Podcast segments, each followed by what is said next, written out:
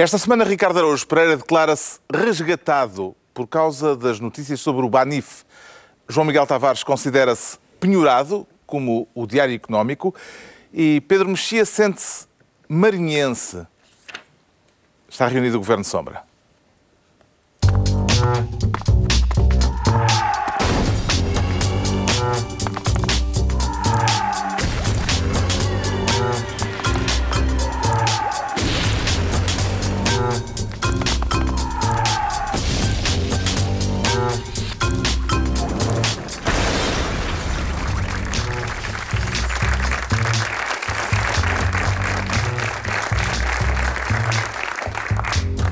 Ora viva, sejam bem-vindos no final da semana em que António Costa enfrentou o primeiro debate quinzenal no Parlamento. Falaremos disso talvez mais adiante, se houver oportunidade. Para já, o João Miguel Tavares quer ser ministro do É o que tenho para lhe dizer, percebe?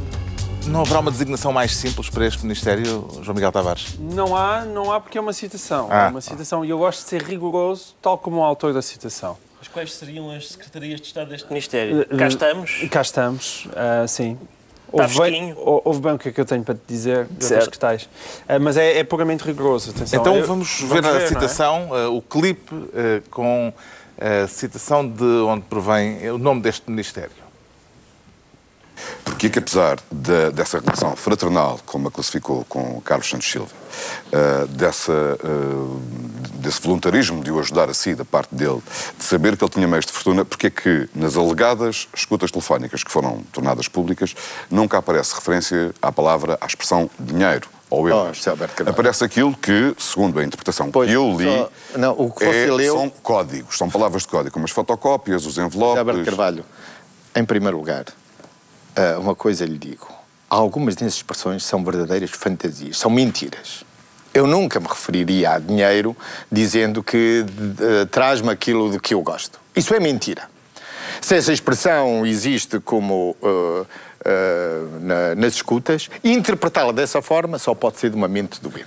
É o que tenho para lhe dizer. Percebe?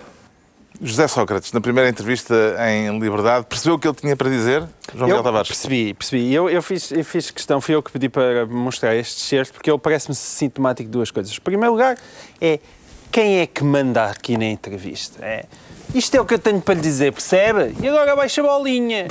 Se quer saber mais, vai perguntar ao outro. Eh, eu- isso é, é muito sintomático. E depois, é, é- é um, é um excelente exemplo do malabarismo verbal do José Sócrates. Porque se vocês repararam, José Alberto Carvalho, esta é uma, era uma das perguntas essenciais que deveriam ser feitas, não é? Que era sobre o facto de José Sócrates alegadamente falar em código nas escutas telefónicas. Ele diz que estava simplesmente a pedir dinheiro a um amigo, o que é que utilizava expressões bizarras para quem está simplesmente a pedir dinheiro a um amigo.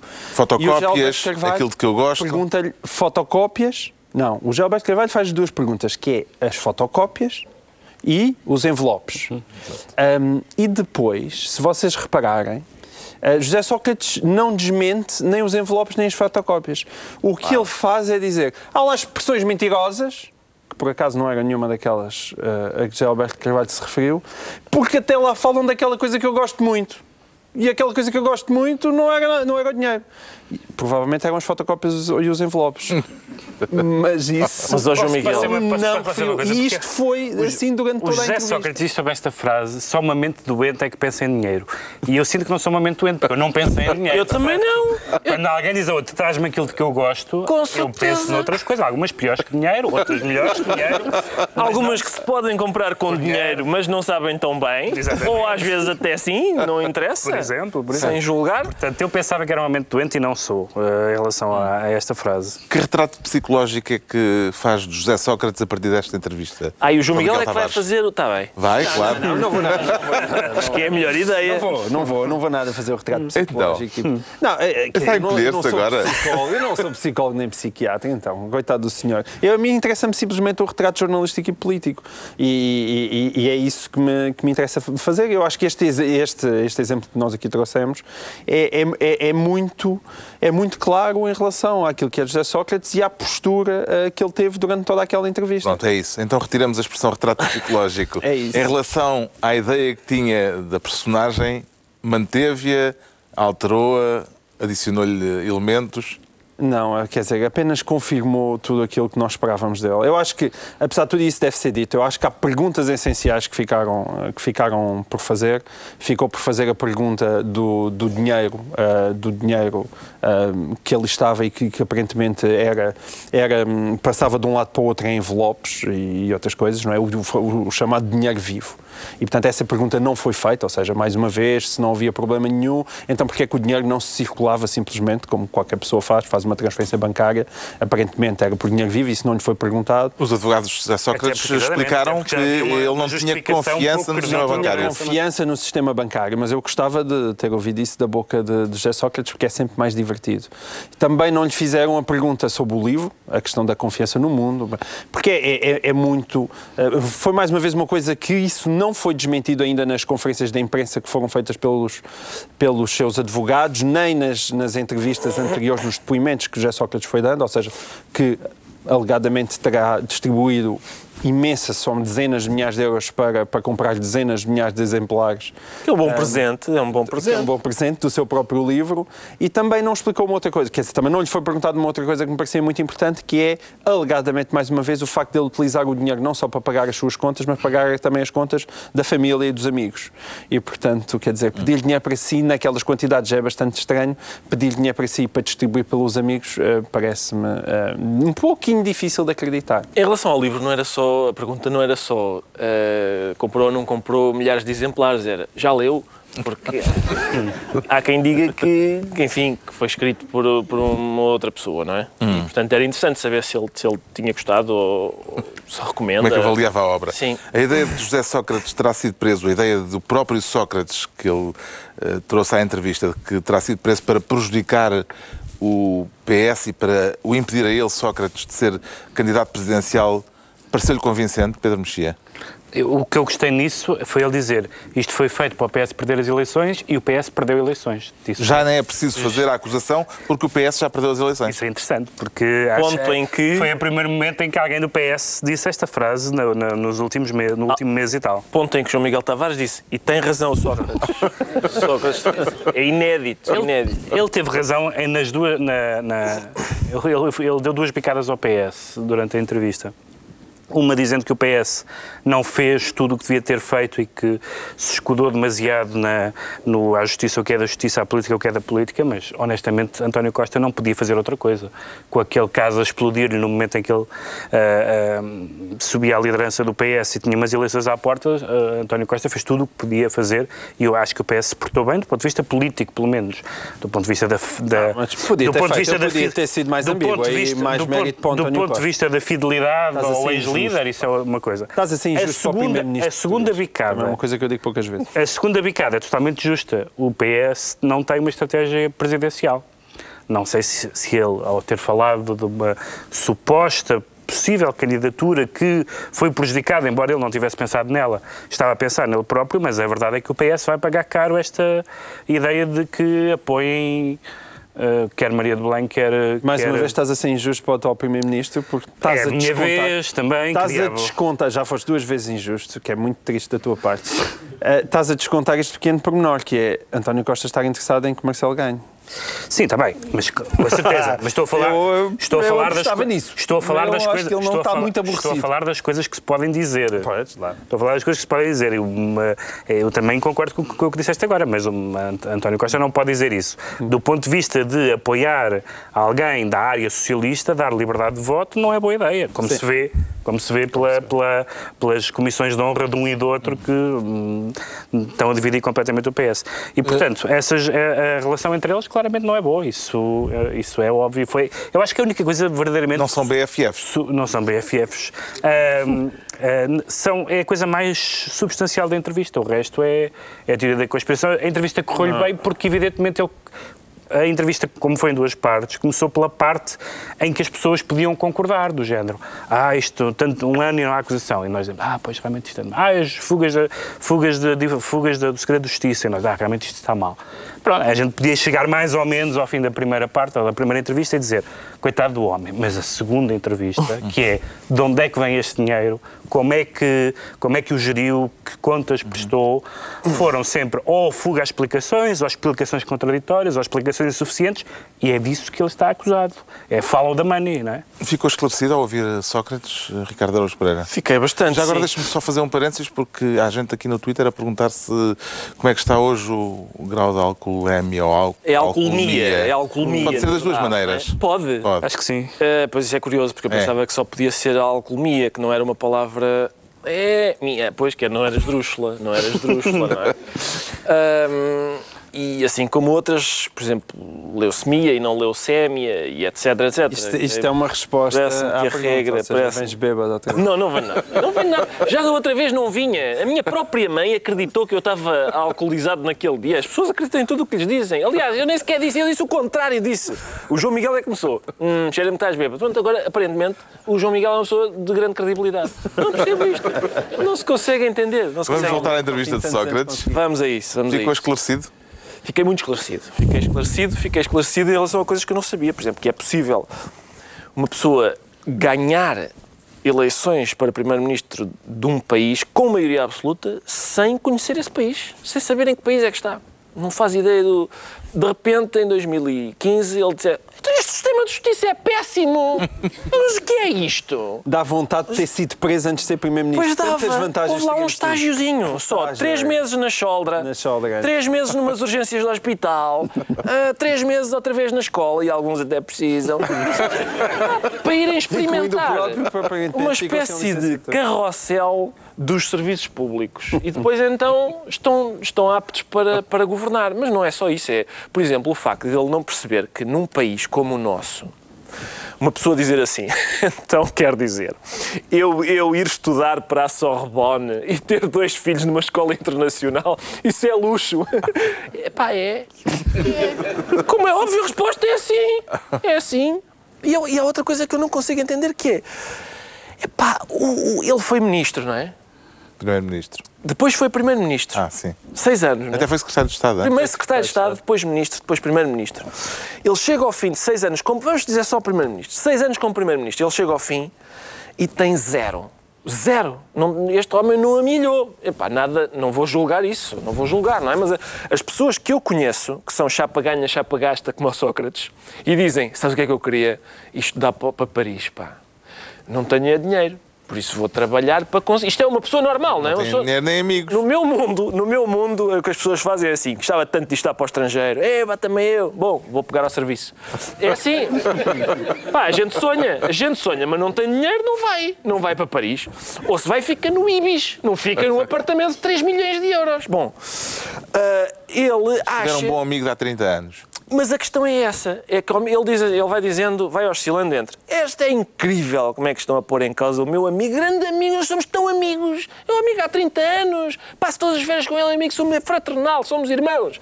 Ele tinha contas na Suíça, ah, o quê? Tinha, quem? Quem? Eu, os meus amigos, eu sei, eles até me dizem, "Ó, Vlad, vou pôr o dinheiro ali, o que é que achas? Só para eu dizer, eu digo, acho bem, e eles tiram, como é evidente. Porque já sabem, já sabem do meu talento para gerir capital. Mas quer dizer, das duas uma, ele tem que escolher. Ou é muito amigo deste homem, ou não faz ideia que ele tem uma empresa chamada Lena. Ou são quase irmãos, e tanto são quase irmãos que ele diz, emprestas-me algum? Te empresto, toma lá, nem sequer sei, não estou a apontar, ouve lá, gasta isso. É uma coisa muito, mesmo de amigos, muito, muito amigos. E a seguir, até este dinheiro que ele tinha na Suíça. Acha que eu vou perguntar ao, ao engenheiro Carlos Santos Silva, por amor de Deus, o dinheiro que ele tinha na Suíça? Então eles, eles emprestam dinheiro assim à balda um ao outro. É isso que eu não, eu não consigo entender. E depois há outra coisa que é o seguinte. Ele, isto é um homem que tem 58 anos. É? 58 anos. E pá, eu já não me lembro do- da altura em que eu deixei de chegar à, minha, à casa da, da minha mãe e dizer: Oh mãe, tens aí algum para mim? Este com 58 vai. Ouvi dizer que vendeu um apartamento. Quanto é que não calha aí do. do... Não, não. Mas o que é isto, pá? Mas é que o mais curioso é que nas escutas também existe o contrário. É a mãe a pedir-lhe a ele se tem lá algum. Pois, lá está, mas eu não percebo, não percebo a Mas relação que esta gente que tem com o dinheiro, pá. Não consigo entender. E depois há aqui uma outra coisa que é, primeiro, eu gostava, o follow-up daquela questão era, ah, então aquilo que eu gosto muito, traz-me aquilo que eu gosto muito, não é dinheiro. É o quê, então? É óbvio, é óbvio que em princípio são coisas que eu também gosto muito. Eu aposto em dinamarquesas, de certeza. Epá, uma pessoa liga ao seu melhor amigo e diz: Lá, Carlos, estás aí? Lá, traz-me aquilo que eu gosto muito. Há duas hipóteses. É, é dinheiro Epá, a ver. Não há Chocolates da. Suíça? Não dizes isto a um amigo, não é? Não dizes isso a um amigo. muito pá. chocolate. Bom, só mais uma coisa. Só mais uma coisa que, é, que são as queixas sobre o Correio da Manhã. Ah, houve uma altura em que Luís Figo recebeu uma boa soma para... E as pessoas disseram, esta soma é para apoiar o Sócrates, é para ir tomar aquele pequeno almoço e tal. E eles disseram, não é. Isto foi um contrato publicitário que a Tagus Park fez com o Figo. Para demonstrarem que uma figura pública pode receber uma soma avultada para fazer publicidade a uma empresa, alguém, vamos dizer alguém, não é? Vamos dizer alguém. Alguém pôs na capa de um jornal quanto é que a PT me pagava a mim. Era mais ou menos fácil descobrir quem era esse alguém. Tinha que ser alguém que fosse ao mesmo tempo socialista, administradora da PT e do Tagus Park. E havia muito pouca gente nessas circunstâncias. Qual foi o jornal que essa pessoa escolheu para, pôr, para mostrar às pessoas em geral que não era assim tão absurdo pagar uma soma avultada a Luís Figo? Foi o Correio da Manhã. Cá se fazem, cá se pagam, meu menino. Sim, é só isto. Uma história É só isto, é. com moral. Exatamente. Estava esta, estava Estava, estava. Tinhas essa guardada. estava guardada. Mas atenção, novidade. cá se pagam, foi isto, isto não fui eu, obviamente, eu sei lá o que é que ele anda a fazer. Alguém foi dizer isso ao Correio da Manhã, mas Uhum. pronto, aparentemente, sempre que alguém quer divulgar coisas sobre o vencimento das pessoas, Uhum. está, é do Correio da Manhã. Pronto, é assim que se faz, ele sabe muito bem como é que se faz. Está entregue ao João Miguel Tavares o Ministério do É o que tenho para lhe dizer, percebe? É a altura do Pedro Mexia se tornar Ministro da Boa Gente. Tem algum provérbio apropriado para a ocasião? Tenho, é. Pedro Mexia. Quem se sente não é filho de boa gente, porque, eh, curiosamente, pela maneira curiosa como, como, como o caso se passou, tem a ver com as acusações que, que José Sócrates fez também. Vou Continuamos continuar- com a entrevista na de eh, Nas acusações que fez à Procuradora-Geral da República. Ahm, e, eh, por um lado, o, o- o silêncio dela em relação a isso, coisa que me parece a atitude eh, de quem. Curiosamente, eu acho que o, o quem se sente, eh, não, o quem não se sente não é filho de boa gente, aqui aconselhava ela a não dizer nada e não reagir. Nós tivemos um historial bastante infeliz de Procuradores-Gerais da República a dizerem coisas. Uh, sobretudo quando estavam sob ataque, ou às vezes nem era preciso isso. Basta lembrar as declarações de, de Souto Moura sobre o processo Casa Pia, às vezes às- à porta, à entrada de um carro ou coisa do género. Basta pensar no Pinto Monteiro a dizer que, que, que as escutas eram muito fáceis de fazer, que ele próprio tinha, ouvia uns barulhinhos esquisitos no, no seu telefone, uh, ou a dizer que tinha os poderes da Rainha de Inglaterra.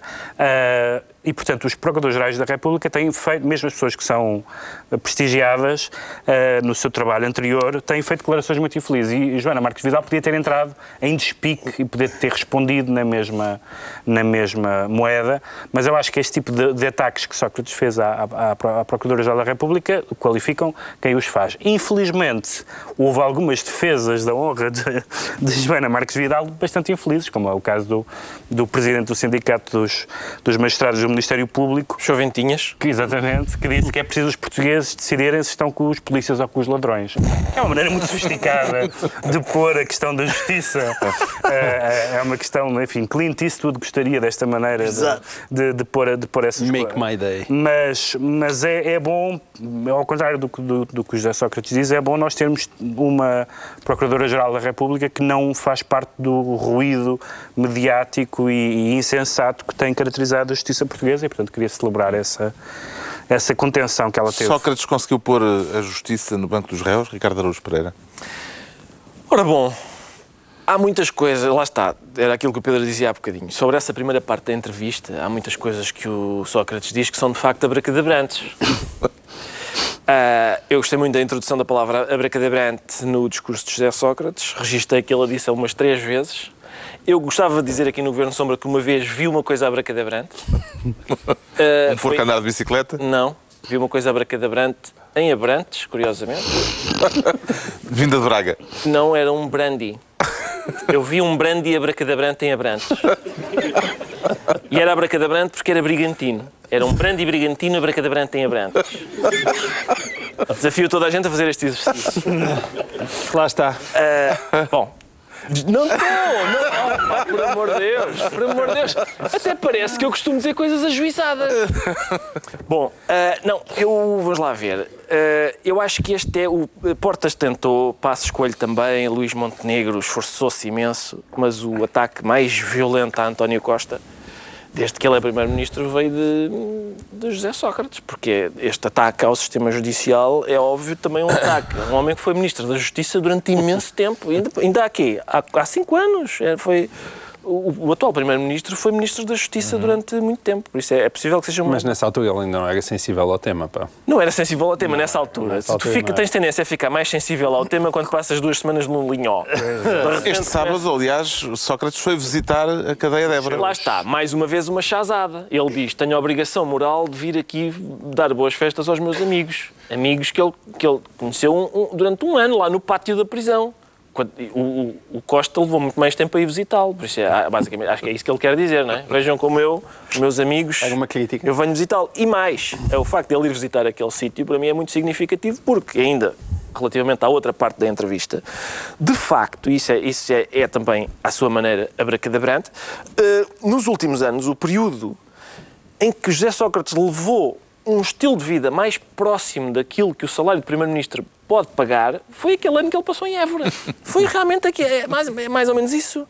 Era, é aquilo, é um, é um, um apartamento modesto, não é?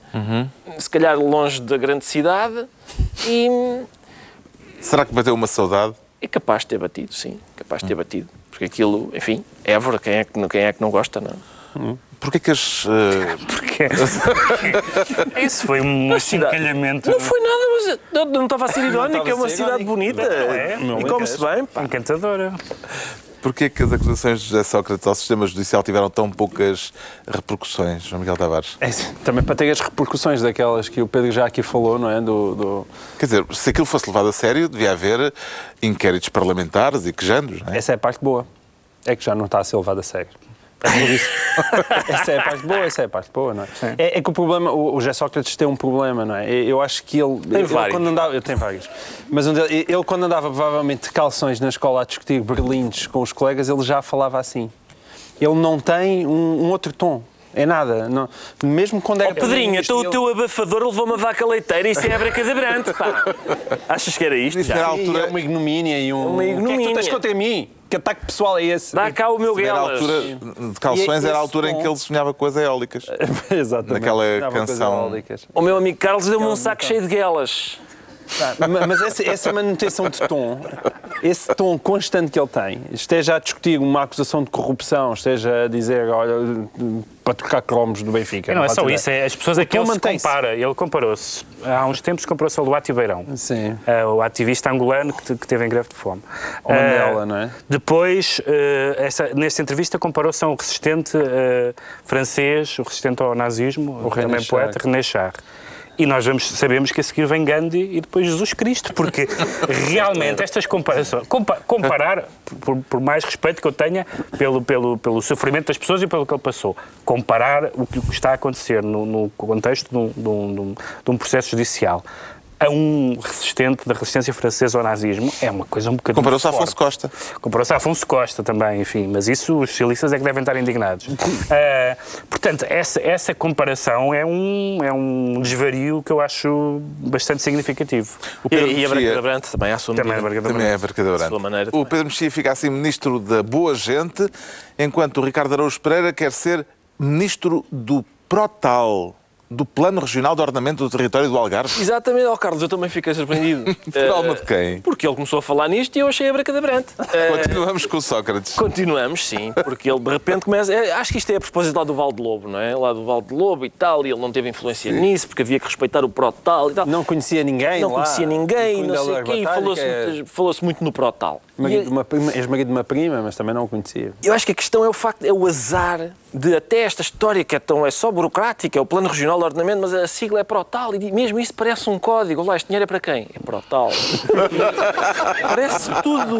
Parece que, tem, que, tá, que é tudo a ver com ele.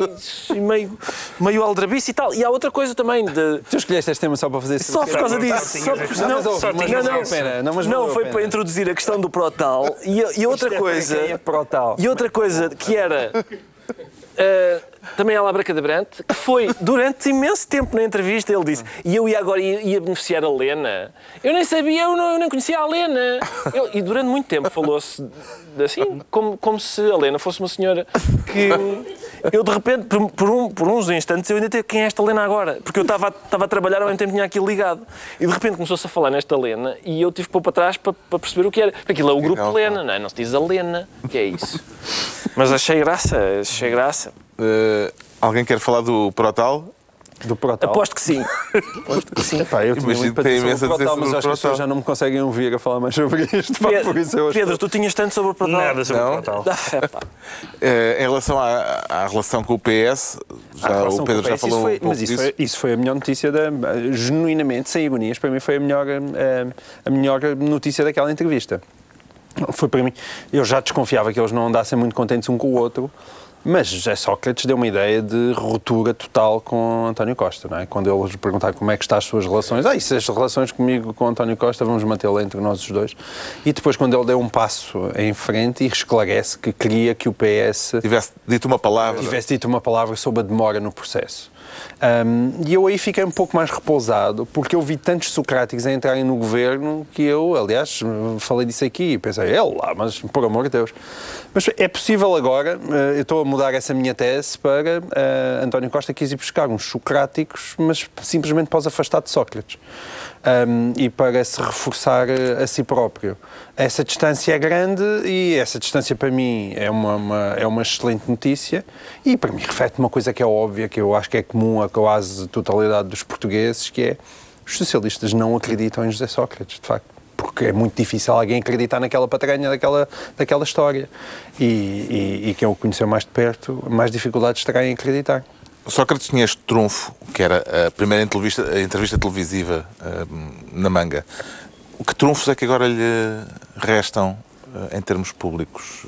Ele, ele, quando ele disse que não ia abdicar dos seus, dos seus direitos políticos, ele já esclareceu que não é a candidatura a Belém, embora supostamente outras pessoas achassem que era isso, mas ele vai combater desta forma, porque eh, até porque em geral esta, esta forma lhe corre geralmente um pouco melhor do que os recursos que tem feito, que tem perdido geralmente, etc. Mas à medida que for falando, vai também estar- vai ser menos ouvido. Sim, não pode ser, um- não pode ser um programa semanal, não, não, pode, não, não pode ser uma rubrica semanal, senão. Mas eu acho que.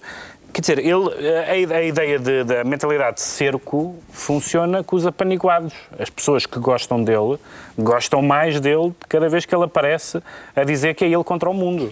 Agora, eh, como disse o João Miguel, e acho que isso é notório até nas conversas, no, no índice, no índice muito simples que é as conversas que nós temos com as pessoas, incluindo pessoas do PS e que estavam há uns meses atrás, ou na altura em que ele foi preso, muito indignados e muito eh, com a tese da cabal, e que de repente agora começam ou a ficar fartos, porque já se viram a página, ou então a dizer, não, mas isto, quando quando ele começa a explicar, não fico tão convencido. Eu até achava que ele estava, mas quando ele começa a explicar, não fico tão convencido. E é essa, é essa a questão a reter, é que quando ele começa a explicar, Ele começa a tentar convencer. não é? se fica convencido. Por isso é que a primeira parte lhe correu bem, porque foi a parte sobre a, ah, a justiça dá tão mal, demora tanto, há fugas. E a gente diz, claro, com certeza, aí tem razão. E é- Só que isso não acontece só com José Sócrates. E é por isso que, a partir desta entrevista, é difícil imaginar que, outra, que outro tipo de argumentação é que ele vai usar em entrevistas, eh, em possíveis entrevistas Agora subsequentes. só uma porque- feijoada na ponte Vasco da Gama. Não, é isso. A questão seria, a partir daqui, uma vez que, é, que isto é, não, ele, somos é muito amigos e por isso ele empresta dinheiro, a partir daqui teria de ser, não, o que se faz é que eu, numa floresta, encontrei uma vez um unicórnio e eu acho que esse é o, esse é o argumento seguinte, né? eu vendi um unicórnio a um circo estrangeiro Eh, e, pois, e, e realizei algum capital. Estás a dar ideias. Eu acho que é a única hipótese. A partir daqui é, Há gente agora a tomar apontamentos na, O Ricardo Araújo Pereira fica então ministro do Protal. Estão entregues as pastas ministeriais por esta semana. Vamos agora analisar porque é que o Pedro Mexia se sente marinhense. Anda com vontade de superar vidro, Pedro Mexia? Não, muito obrigado pela sugestão, mas não. Não contes- chamar não, superar vidro? não, con- não contes comigo. Tem a, superar ver, tem a ver com o que é que aconteceu em Espanha. Isso é um insulto bizarro. Com este, pois é, não, mas nem por isso. A Eh, vidro, amigo. com esta sapatada que o primeiro-ministro espanhol levou eh, de, um, de alguém que se aproximou dele e que estava a tirar uma selfie ou coisa do género. Há que que contextualizar o marinhense, não é? Mas espera aí, já vou contextualizar. Ah, E sim. que, É, isto é- são e foi uma preliminares, foi, e que, O que- poeta gosta de e que preliminares. agrediu e que agrediu e que agrediu o, o primeiro-ministro. E todos nos lembramos. Em prosa também é bom. Todos nos lembramos. Dá-me licença. Todos nos lembramos que o que aconteceu com o Mário, interromper o raciocínio. com Mário Soares. Mário Soares estava há uns anos muito em baixo nas sondagens presidenciais, foi agredido na Marinha Grande e isso, e a própria campanha usou muito isso. Não sei se isto vai acontecer com, com o primeiro-ministro espanhol, porque, enfim, a situação é muito diferente, mas... Até mas- porque quem lhe deu a sapatada é da família da mulher. Pois é, mas é que sempre Portanto, não há motivação é política quem aparente. dá sapatadas, Sempre, na, claro. na verdade, é sempre a família. Mas, ehm, mas ah, o que está a acontecer é, é que os no- em Espanha, isto é a segunda coisa, ah, segundo o eco português, do que está a acontecer em Espanha. Ah, um seria o da Marinha Grande, que não me parece que este incidente, aliás, as pessoas, os partidos portaram-se bem e tal. Ahm, ah, todos solidarizando-se com ele, mas pode acontecer uma situação portuguesa, porque parece que o, bi- que o bipartidarismo vai acabar, os quatro partidos, os dois tradicionais, mais o Podemos e os Cidadãos, têm todos à volta de 20, 20 e tal por cento, um 15, 20 e tal, nas sondagens, e eles estão agora a discutir se pode acontecer uma coisa à portuguesa.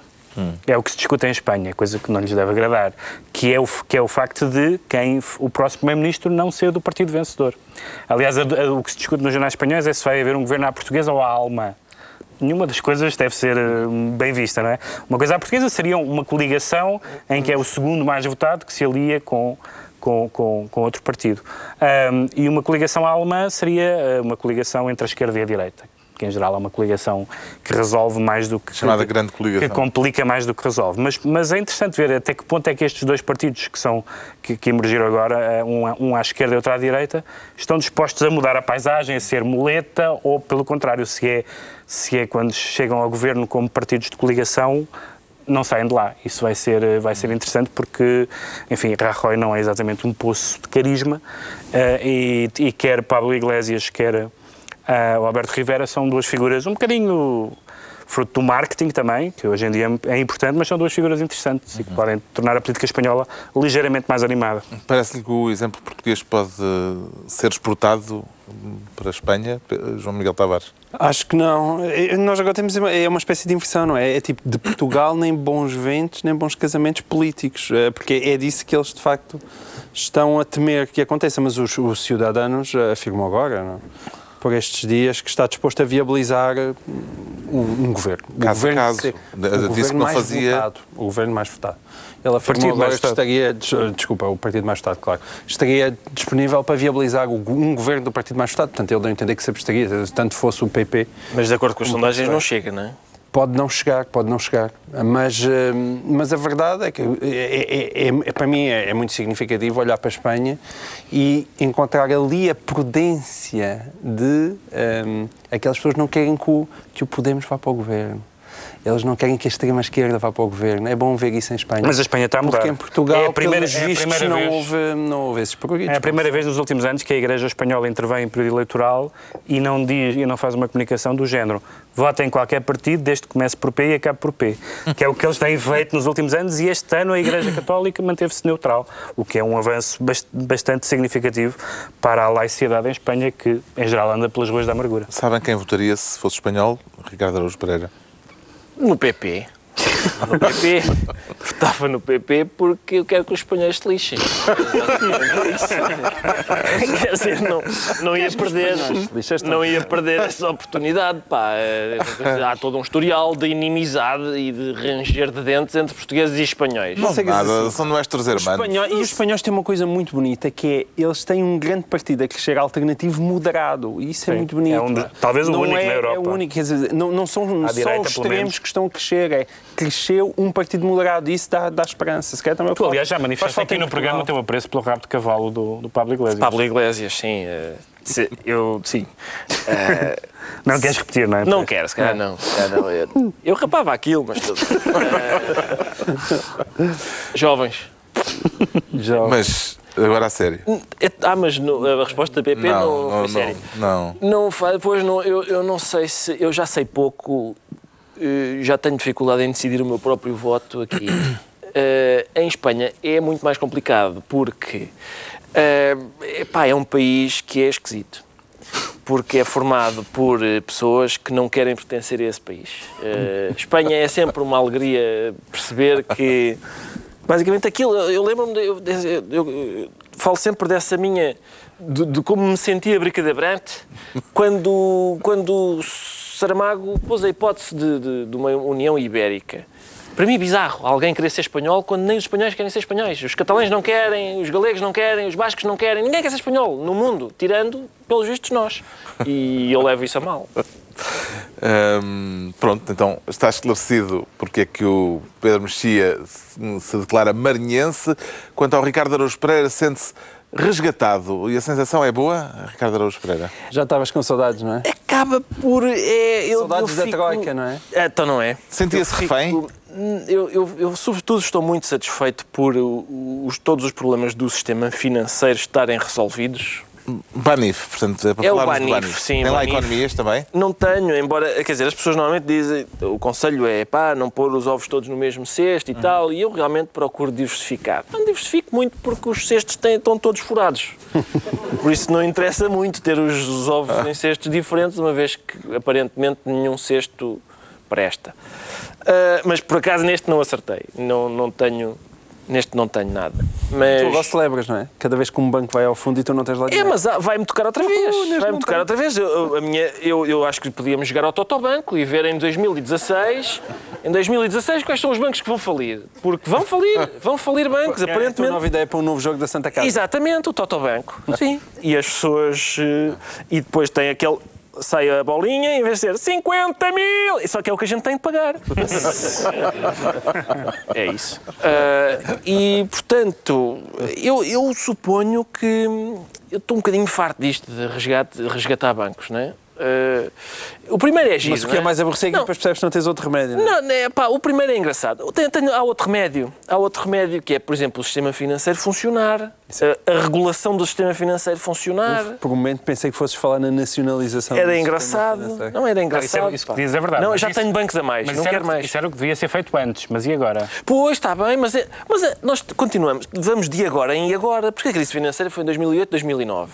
E as pessoas disseram, ah, realmente isto não pode ser. Realmente há aqui uma, é pá, que bandalheira. Ui, o Constâncio. O Constâncio, olha, olha, que cegueta. Venha agora ao Carlos Costa. Este agora é, quem? Faliu mais, ah, faliu o outro. Não interessa, foi, é pá, ainda são coisas do anterior. E de certeza que não vai, o BES? Ah, o BES também foi. O BES também foi. Espera, não, mas a, partir de agora é, ui, agora estamos em cima deles, nem falo com, quem? O Banif, agora é o Banif. E pronto, vai ser isso, vai ser isso. Mas há compradores. Há, oh, há, potenciais Não, Eu compradores. acredito que haja não só compradores, Meia dúzia. como eu se tivesse um banco, vamos supor que eu tinha um banco, o banco privado das Honduras, eu abria já um balcão em Portugal e depois dizia, ah, fali, salvem, se faz favor. Eu aposto que vão, vão abrir balcões, bancos estrangeiros a abrirem balcões em Portugal, para a gente resgatar, gente, a, pá, bancos é, à É vontade. acontecido por todo lado, como sabes. Pois tem, mas é- Não, mas há uma. Eu, eu, Era giro parar. Eu, em parte, concordo Eu, com eu- era o que eu dizia. Eu achei graça ao primeiro, não é? O BPN foi engraçado e tal. Pronto, já nos divertimos um bocado. Foi giro, só para não dizer que nunca resgatámos nenhum. Pronto, está feito, está feito. Os outros, acho repetitivo. Já acho repetitivo. Não, não, acho, não acho A engraçado. reação do governo chamando os partidos a Belém eh, para discutir este assunto. A Belém, a São, São Bento. Bento. Eh, Costa chamou Sim. os partidos todos. Eh, foi oportuna, João Miguel Tavares? Não, isso foi. E foi. E aí António Costa dá uma lição de como ir conversando, que foi isso que muito, me faltou durante muito tempo a Pedro Passos e, a- e a Paulo Portas. Eu, eu acho que é óbvio que os partidos devem ser envolvidos. Acho que também é mais fácil para António Costa envolvê-los do que seria Eles têm para, mesmo que para a conversar, direita, não é? Não, eles têm mesmo não chega a ser uma virtude, é uma Agora, necessidade. É evidente que isto é um assunto em que PSD e PS e CDS, pelo menos esses partidos já se deviam ter entendido há muito. Aquilo que o, que o Ricardo estava a dizer, que por estranho bem. que pareça, é verdade. Pois, Eh, Às exato. vezes ele engana-se. Às vezes ela engana-se e diz coisas acertadas. Por acaso, hoje estás a falar particularmente bem. Começaste já só que dizer que acabaste de banir. Estás inspiradíssimo. Um, porque, de certa maneira, no- nós dividimos na Europa os países que tinham falido ao estado à beira de falência. Havia dois tipos de países, que eram aqueles que tinham um grande problema em termos de dívida, e aí colocavam a Grécia e Portugal, e depois os países cujo grande problema não era necessariamente a dívida pública ou a dívida privada, mas um problema do seu sistema financeiro, em que se colocava a Espanha e em que se colocava a Irlanda. Não, mas a, gente, de fa- a gente faz estrela e número. Nós a fazemos gente faz os No dois. Totobanco, nós vamos aos dois. E é, e é verdade, é verdade. Ou seja, nós, percebe-se agora que também existia um verdadeiro problema no sistema financeiro, que é que a boa portuguesa ia sendo empurrado com a barriga. Ninguém admitia. Ninguém admitia que esse, que esse problema existia, esperando que, epá, vamos aguentar aqui, aguentar aqui um bocado, a crise se passa e a, e a malta safa-se. E o que se está a ver é que a crise está a demorar muito tempo a passar e a malta não se está a safar. Mas essa solução de salvar é que bancos isto- não, é, não é exclusivamente portuguesa, como disse o Ricardo. Aliás, o último livro do, do Piketty, do economista francês, é Devemos salvar os banqueiros. Ele inteligentemente diz banqueiros em vez de bancos, porque é mais, é mais fácil não gostar de banqueiros do que de bancos, Ah, ah, mas, mas tem sido assim por todo o lado. Ou seja, os governos, eh, inclusive governos socialistas, têm argumentado que a história do risco sistémico, se vai um vão todos, Ah, não, só que estão a isso- ir todos, de facto. Certo, não, mas isso eu não, eu não, não, eu, tem não discordo. eu acho que é evidente, acho que eh, na na altura não, eu defendi aqui a resolução do BES, parece-me até agora todas as soluções aquela que é, que é mais razoável, no sentido em que pelo menos os acionistas principais caem com os bancos e os banqueiros caem, não é? Mesmo que o, o banco de alguma maneira tenha que ser resgatado, mas os banqueiros caem, e foi isso que aconteceu no BES, foi a maior, provavelmente a maior revolução da economia portuguesa na- nas últimas décadas, foi a queda do BES, isso, isso eu não tenho grandes dúvidas. Agora, foi um problema que foi sempre escondido debaixo do tapete em Portugal, porque o que sempre se ouviu foi que o sistema financeiro estava impecável. E como se vê, não, não foi estava. escondido para debaixo do tapete porque E o nós dinheiro vemos, que foi cá colocado nós vemos os pela Europa nem sequer foi aproveitado. os conselhos de administração são uma continuação do Bloco Central Sim. portanto é normal que nós eh, aliás a certa altura em Portugal começou-se a jogar o jogo do meu banco e o teu banco houve uma certa altura em que os socialistas escolhiam um banco que atiravam à cara do PSD e vice-versa e portanto eh, é isso é, é nessa nessa eh, jogo político eh, e nessa inabilidade de haver alguém que esteja em, em posição de governar o país, que esteja completamente isto não é nada comigo, não há. Claro que há o, o PC e o Bloco podem dizer isso, mas nem sequer estão no governo, estão a- simplesmente a apoiar o governo. Não há ninguém, não há nenhum partido que tenha estado no governo que possa dizer isto não tem nada a ver comigo, porque estão lá o seu pessoal político, porque alguns vieram de lá, outros foram para lá, e não tem nada de mal, isso em si, quer dizer, as pessoas estão, são livres de fazer a sua vida, mas há uma proximidade muito grande entre o pessoal político e o pessoal E agora foi anunciado, foi anunciado que a própria Caixa Geral de Depósitos precisa também de mais capital, 400 milhões. Era isto... Até é, é que é isto, neste momento o risco sistémico é um banco correr bem. E os outros dizem, epá, espera aí, isto está a pôr em causa o sistema. Isto, cuidado, cuidado com essas decisões que estão a tomar. Agora, a garantia de António Costa de que o dinheiro dos depositantes está protegido, mas que não há garantias para os contribuintes, eh, isto representa uma escolha política, Pedro Mexia? Já sabíamos as duas coisas, quer dizer, que os, que os depósitos estão garantidos até aos, aos, aos 100 mil euros, é... é Sim, mas há uma clareza nessa, nessa Pronto. afirmação do Primeiro-Ministro também que, deve ser elogiada. Que, que, Eu já andei a elogiar que, os, que os, os- as intervenções do Estado são à, à custa do contribuinte, é da natureza de coisas, quem é que financia o Estado senão os contribuintes? Pedro Passos Coelho, a certa altura, quis nos convencer do contrário. Mas Exato. acho que ninguém acreditou nele, não é? Eh, acho que ninguém acreditou nele. É evidente que se o Estado... quem nos quer convencer do contrário é a esquerda. Não, É que mas- acham que são os Não, não é gambuzinhos que financiam o Não, Estado. estou a falar... Gambuzino? Não. Estou a falar neste caso concreto. Estou a falar neste caso concreto. Não te lembras daquele dia em que o Passos disse não, não vendemos o BES? Melhor, estamos a mamar juros. Foi, foi, Bem bom! foi um, dos, um dos seus grandes momentos de felicidade. Pronto, é isso que eu estou a dizer. E, portanto, o, que o, o- o António Costa assumiu uma coisa que é verdade. E, portanto, desse ponto de vista, a política assumiu uma coisa que é verdade. Não é mal de todo, mas, mas não é nenhuma novidade. Ele não está... Não, é uma- não chega a ser uma decisão política. É uma frontalidade que eu também eh, saúdo, mas, mas é assim. Ambas as coisas são verdade. Já sabemos porque é que o Ricardo Araújo Pereira se declara resgatado. Agora vamos tentar perceber porque é que o João Miguel Tavares se considera penhorado e doeu, o João Miguel Tavares. Doeu, pá, já, a mim já me anda a doer há, há imenso tempo, na nossa profissão já dói há muito tempo. Quer falar da situação do Diário Económico. Quero que tem tudo a ver com isto, na verdade. Um, o diário, é só o Diário Económico porque foi o último, foi, foi, um, o, o Fisco acabou por penhorar as dívidas do, uh, do jornal e, e o próprio uh, diretor já veio dizer que isso deixa o, o- que deixa o jornal numa situação dramática, porque estão penhoradas as receitas, portanto, eh, aquilo já tem com, segundo foi dito, o, existe um, um, déficit de financeiro no jornal de, que ronda aos 200 mil euros por mês e a dívida já vai para os 30 milhões, que são valores absolutamente absurdos para um, para um jornal da dimensão do Diário Económico. Mas isso tem muito a ver com aquilo que nós temos que estávamos a dizer. Isto tem tudo a ver com os bancos. Os bancos, durante imenso tempo, evidentemente, financiavam os projetos de comunicação social e não estavam particularmente interessados em que eles caíssem, até porque teriam que assumir as imparidades e todas essas e tudo isso no balanço das suas contas, que é que chega um momento em que não dá para continuar. E esse não dá para continuar, que é agora, isso faz com que seja o um cair de um castelo de cartas e de repente nós olhamos para o lado e só vemos é jornais a fecharem, a serem... Um, a verem a sua redação ser diminuída de forma brutal. Nós agora o Sol e o I são os feitos dois, dois terços, juntos, dois com, dois terços da, com, com, dois, com, um terço da redação. Um a falar de 50 jornalistas para fazer aqueles dois jornais. O Diário Económico está nesse estado. O próprio público já anunciou mais rescisões amigáveis, que se não chegarem aos números que eles querem também, mais um despedimento coletivo. E nós olhamos à volta Hum. E, e, aquilo que é comunicação social está num estado lastimável como nunca esteve, eh, certamente durante o nosso tempo de vida. Isso tem a ver também com a própria, o próprio impacto da informação gratuita na net e tudo isso. Agora, é preciso rapidamente evoluir para formas alternativas. Não é de sequer de, de, de, de encontrar receitas, porque isso já se percebeu que mesmo o, o mundo digital não vai dar aos jornais as receitas necessárias para eles manterem a qualidade. Antigamente, eu acho que temos que voltar a um tipo de financiamento, seja através de fundações e, e, e, que haja de repente fundações que assumam que, olha, há aqui 3 ou 4 ou 5 milhões de, de, euros por ano, é para isto que serve, é para fazer um bom jornal, é para fazer um bom projeto editorial. Agora, isso tem que ser pensado com alguma seriedade, porque acho que a nossa comunicação social reflete muito Tivemos isso essa falência Unidos. Tivemos económica. isso nos Estados Unidos, que um dos fundadores do, do Facebook, ou do Sim. Google, acho que foi do, do, Facebook, não é? Que financiou a New Republic, uma revista política que estava, que estava eh, em, queda abrupta. Por Sim, acaso o, o processo não correu bem, mas... E o Bezos da Amazon Mas, mas, havendo, mas havendo uma... Exatamente, o Jeff Bezos também comprou o Washington, Washington, Washington Post. Post. Há um lado quase de filantropia, mesmo que eles o façam por razões terceiras e comerciais, mas há um lado também de não deixar os jornais morrer. E, Acredita que é possível que a sociedade tem que fazer com que os jornais saiam uh, do mercado puro e simples, uh, no sentido de lhes arranjar um balão de oxigênio Uh, que os retire dessa, desse impacto não é retirado com as leis do mercado. Não, não é, retirar, não é possível retirá-los do mercado porque hum, to, tudo... Não os fazer uh, dependentes uh, exclusivamente do mercado. Não, não, exclusivamente não, mas eu não, não creio que possa ser o Estado a fazer isso. Não estou a ver como é que pode ser o Estado. Não, mas eu não estou a dizer que deve ser o Estado. Eu sei, eu sei, mas não, não, creio, não estou a ver como é que pode ser o Estado a fazer isso.